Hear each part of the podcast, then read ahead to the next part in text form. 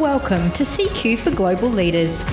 Join cross cultural leadership expert Dr. Tom Verghese as he offers perspectives and strategies on the issues affecting global leaders in the ever changing world of global business.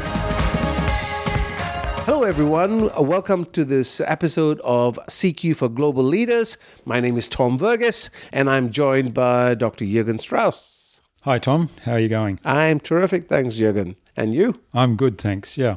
Great. So, today, what are we talking about on today's episode? I thought on this episode we would talk about recruitment. Hmm. Recruitment across cultures. Okay, recruitment across cultures. Hmm. What prompted that? Actually, good question. It was prompted by a phone call I had this morning from a client around some of the challenges they were having in building some of their teams in the different countries. Mm-hmm. And she was raising a couple of the challenges. And in that conversation, it prompted me to think well, if she was having that issue and that organization was having that issue, it probably would be something that other people would be having as well. Yeah. So why not explore that topic briefly? Good idea. Yeah. And it's funny that we have those conversations and that always prompts some reflection and a thought process. Indeed, it does. You know, because again, the whole idea of these podcasts is actually to prompt reflection, Yeah. and so here we are doing the same. That's right. So, what was some of the challenges that she outlined? She raised two key issues uh, that she wanted help with. One was the uh, fact that in some of the markets, what she was finding were that people were recruiting very similar people to themselves. So, e.g., just coming from the, you know, recruiting people from the same university, same departments, eh, etc. So affiliation bias, and you know we have spoken about this before. I've done podcasts on this previously. On affiliation bias is actually very common in all forms of uh, of uh, recruitment. We need to be really aware of that. The other thing she was talking about was they were really keen as an organization. They talked a lot about representing the community, looking similarly to what the community was, and that was not being reflected. Hmm. So she wanted to find out and explore that a little further. Okay. And what were some of your thoughts that came out of those discussions? Well, I think in terms of affiliation, I mentioned to her that that is actually quite a common thing that occurs because it's a sense of comfort as human beings. Yeah. we are attracted to people who are similar to us. One of the challenges uh, that we face in many of uh, many other countries, say, apart from say Australia, if you are working in countries where there are not a lot of universities, for instance, you tend to obviously there are biases on well, I'm going to go to that particular university because they have an expertise Yeah. in that field, and if you have then people in the in the space who've come from that university, of course, there's a higher level of trust uh, from that. So people feel, I mean, let's face it, when I'm hiring somebody, what I'm trying to do is reduce my risk of failure, Yeah. right? I want to make sure if I'm going to go through a whole group of CVs, interview a bunch of people, I'm trying to reduce my risk and go for the safest option in terms of what I think will work. Hence, that's what um, that's what was happening in some of those different countries. And she was particularly talking about some countries in Asia Pacific. Hmm. So I must excuse my dog for barking in the background. Getting Very excited. excited. Yes, Wants to be in on the conversation. indeed he does. Indeed he does. So I think that was one of the things that was coming up around the affiliation piece. Hmm. The second thing was when we were talking about representing the community, one of the challenges it that happens in some of the different countries is there are different legislations and there are different groups, so ethnic groups in different countries. Sometimes it's not always possible uh, because the, the the hierarchical structure of some countries and how certain groups tend to sometimes dominate certain ethnicities tend to dominate certain types of professions, certain types of roles, certain types of jobs. So some it, it, it can pose Mm. a challenge. Yeah.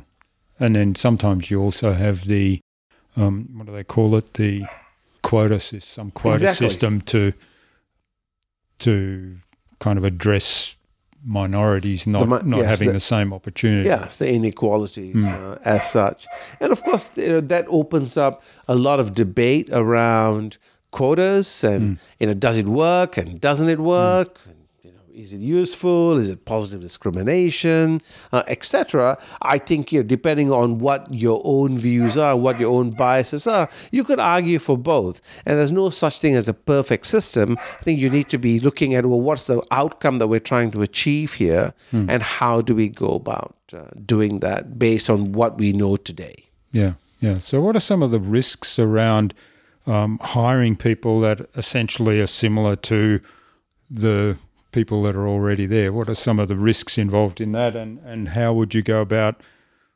bringing in some diversity, some people with a new perspective New or perspective. different thought? Terrific. So, one of the things I suggested to her is that because they have locations in multiple countries and they do have leaders who travel to those countries, s- I suggested to them that perhaps some of the leaders could get involved in some of the recruitment mm-hmm. exercises. I- I'm not talking, of course, at, at, at a junior level, but you know, perhaps that, that next level Yeah, down, perhaps the next two levels down, because a senior leader or a leader visiting, again from the outside, brings an external perspective. Hmm. And the leader does not have to talk about the nitty gritties of the job. Because let's just take an assumption that those things have been done. So if we've culled it down to, say, the top three candidates, Yeah, how can we as a leader, how can I as a leader come in and ask the sort of questions that is really looking at alignment to organizational values? Uh, perhaps looking at what are some of the outside interests that you have Yeah. apart from the job. So, in other words, what do you bring? That's unique. That yes, beyond the skills. Correct. We talked in one of the earlier episodes about the brand, your own personal brand. What is the personal brand of that individual? We talked in one of the episodes about um, uh, prospecting or business development. And you may recall we talked about the fact of how important it is to have some sort of digital presence. Again, we can look at those things today because it informs us of the individual. We, of course, want to be conscious of our own biases when we look at them, but at least it gives us a, a, a, a a feel of it. Yeah, yeah, yeah. That's a, a good approach to have different perspectives looking at the candidates and providing that input. And then, of course, it does require the final decision maker having the flexibility to say, "Well, okay, well, let's try somebody that's a little bit out of the normal mold here." Yeah. And, mm, Yeah. And, and, again, it's about uh, looking and, and ensuring that we have a level of equity in our criteria. I recall many, many years ago uh, working with a large multinational who kept saying very extremely difficult to hire Asian leaders. Okay, when they were developing Asian talent, of course, I kept saying to them, "How how can that be the case? Like, Yeah. it shouldn't be the case." They said, "No, they don't meet the criteria." And so when we started exploring the criteria, we looked at the things that we're looking for. There were a number of things in that criteria which was really quite countercultural. Uh, two of the things that really spring to mind one is the ability to uh, speak in public. yeah, Uh, and that was a real that was a requirement that they had for leaders.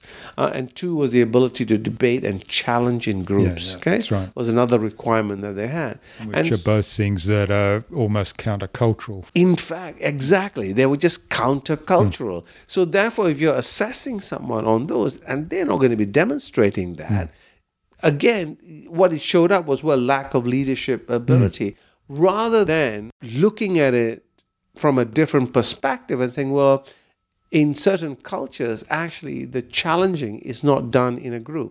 Hmm. It's done more subtly.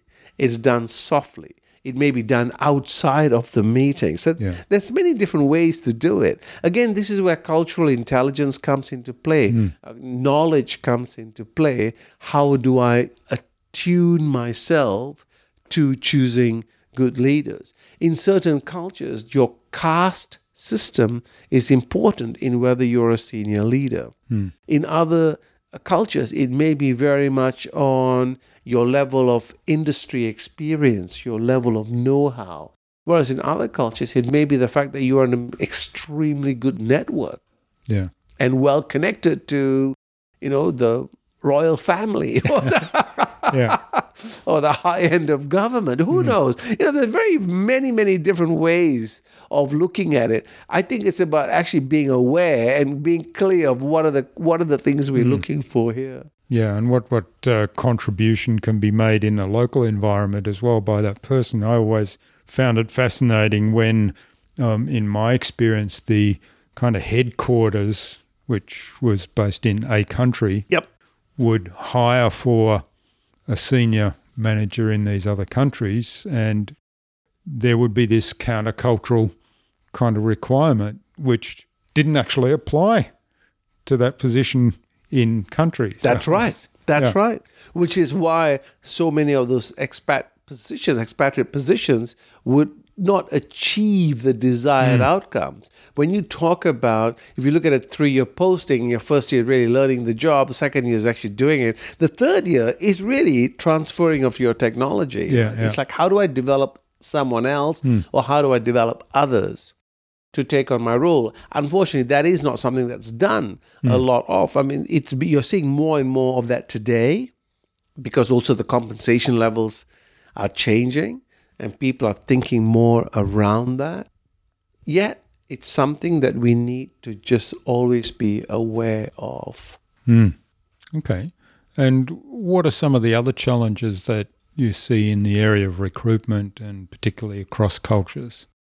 I think in a lot of the in a lot of the developing countries where there's a tremendous amount of growth, it's extremely hard to keep people. Hmm. Right? So there is value in actually switching Yeah. jobs because that's how one gets promoted. Hmm. And I've had numerous conversations over the years with senior leaders who talk about the frustration, the difficulty. We bring someone in, we train them up, and then they leave. Hmm. Okay. So, of course, retention is a whole different strategy, hmm. and perhaps that will make a, another topic Yeah, yeah. at another That's time. one, yeah. retaining, hmm. retaining people. But if you're going to bring people in and accept the fact that actually I'm going to keep them, they're only going to be with me a year, two years, three years max, hmm. and they're going to move because of their own development. You then think about it in a different way. It becomes very much al- along, well, how do I maximize and utilize the time they are here Yeah. before they move on? Of course, if they stay, great. I think it was Richard Branson uh, who, who who who who said like train train them train people well enough so they can do what what they're good at and treat them well enough so they don't want Don't to want to go, go, yeah. right so but inevitably you need to train people as someone I I think I read somewhere a long time ago they said you know you're wasting all the money on training so what would you rather have an untrained group of people who are not Yeah, yeah. Tom O'Toole says this beautifully. He says um, to that very point of people are turning over quite regularly. So why should I train them? Uh, you know, why should I train people because they're just going to leave? And he says, well, you know, what if you train them and they? What if you don't train them and they stay? Yes, yeah, yes. That's good. That's good. That's Yeah, good. yeah. That's a good. That's a good way of looking at hmm. it. Yeah. So I, I think that that is a key in terms of a lot of countries that we are not going to find people who may stay in for 10 20 30 years in a row. That that is not that is not my experience. Um, i was recently in malaysia talking to a friend of mine who has three children and all three are in their 20s and all three have changed jobs on average every 18 months. Okay? In that process they've all just escalated their roles. They've just all of them have just taken on bigger roles with better remuneration better benefits, etc. And I have to say that some of the benefits in terms of retention is really very, very attractive. Which you're having to do because you're competing. Hmm. You're competing for talent. And everyone wants talent, Hmm. right? So how do we That's right. actually how do we attract them and how do we keep them? And on on the other hand, how do we in fact let some go when the time comes? Hmm. Yeah, I remember when I first started my career in Germany. I my first real job was in Germany, and it was probably much more so in Germany than it is here in Australia. That at at a professional level, when you started with a big company, that was basically where your career was. Yes. and most people would start at that company at some level, at say in their mid twenties, late twenties, and they would retire when they reach retirement age from that company. And I remember when uh, I decided to leave my company, I was there five years, and I decided to leave. That was like everybody was totally shocked. It was unheard of. Mm-hmm. It's different Yeah. today. It's the first of all, it's the opportunity. There's so many more opportunities. People are much more mobile. People are happy to, you know, relocate for their career or for a new opportunity. And the communication with we talked about social media um, in in a previous episode, but this social media also outlines or gives us visibility both as an employee and as an employer um, that allows much more mobility. Indeed, indeed. I remember many years ago speaking to someone who talked about joining a large multinational in the 60s, and he said his whole career was mapped out. Hmm. Like there was like a 40 year career, which was mapped out. Yeah, yeah. You know, this is where you, this was your next level. You spend X number of years here, then you move to this level and hmm. this level. It was amazing. Hmm. But then, of course, that's not the reality of today. No. So again, when we're recruiting, how do we ensure that we understand what's going on in the mind hmm. of the people we are trying to recruit? What age group are they? What millennial, you know, or are they baby boomers or are they Gen Xers, etc.? How do we bring them in for the different roles? How do we so firstly attract them, and then of course you want to look at at retention. Um, and yeah, and understanding a little bit around their expectation as well as values and outside interests, as you pointed out. Um, I one one of the things I always laugh about, and I think there's jokes about this as well, as the the traditional job interview, and there's always that question of where do you see yourself in five years' time? yes, yes. I wonder if that's worth asking nowadays, really. Yeah, yeah. or you know, or when you ask that question, whatever's coming across from the other side, you have to say, "Really?" Yeah. Hmm. You know, what do you want to hear to the, in response to Yeah, the yeah, that's question? right. Would you like me to lie about hmm. that? Yeah, I think you're you're right. It's um, you know, I, th- I think it's difficult to think that far ahead, right? Because things just change so much. You need to have, perhaps, important to think about it in terms of career, having a career Yeah. of where you. Understanding Yes. the aspirations and mm, but is that going to be in this particular line, or is it going to be in this particular organization? yeah, Uh, of course, that, that's going to be something that we need to be aware of. And also coming back to recruitment, Jürgen, I think it's important for us to be conscious of our own biases when it comes to things like accents, uh, language, uh, speed of communication, written skills, uh, how we show up. Uh, you know, how we answer questions when we all these are just different ways that across cultures have slightly different bearings. yeah, Uh, and we need to be conscious of that ourselves. In some cultures are really great at self promotion and can say these are all the things I did, whereas other cultures are not.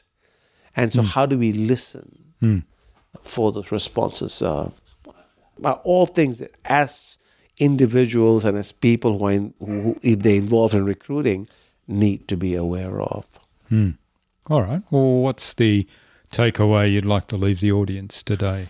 I think a couple of points would be one, if you are involved in recruitment, what are some of the biases that you bring into it? Not just in your local market, but across cultures. Yeah. That's the first thing. Uh, secondly, can you broaden your field? So, in other words, can you, in fact, attract more diversity into your organization? And of course, this is working on. I have a bias that diversity is going to add to it, and lots of research that demonstrates that. However, if you're having diversity, then you're going to have to manage it a little bit slightly differently. You need That's to be right, better yeah. as a leader, Mm. but it's going to give you better outcomes. Mm. So, you know, are we in fact reflective of the society? Are there things that we can do to be more inclusive? And how do we become, you know, they, they talk about the employer of choice. How do we attract the right sort of people hmm. to us as an organization? Yeah. And of course, people can learn a lot more about how to manage that uh, diversity by listening to this podcast and reading a lot more of your books and podcasts. Indeed, Uh, and reaching out to and me as blog well. posts. yeah. Blog posts, I And blog wanted to posts, say. yes. yeah. Great. And reaching out. Indeed. Excellent. Thanks, Tom. Thanks, Jürgen. I'll see you in the next episode. We'll do. Bye for now. Bye. Thanks for joining us on CQ for Global Leaders. To find out more or contact us, go to culturalsynergies.com.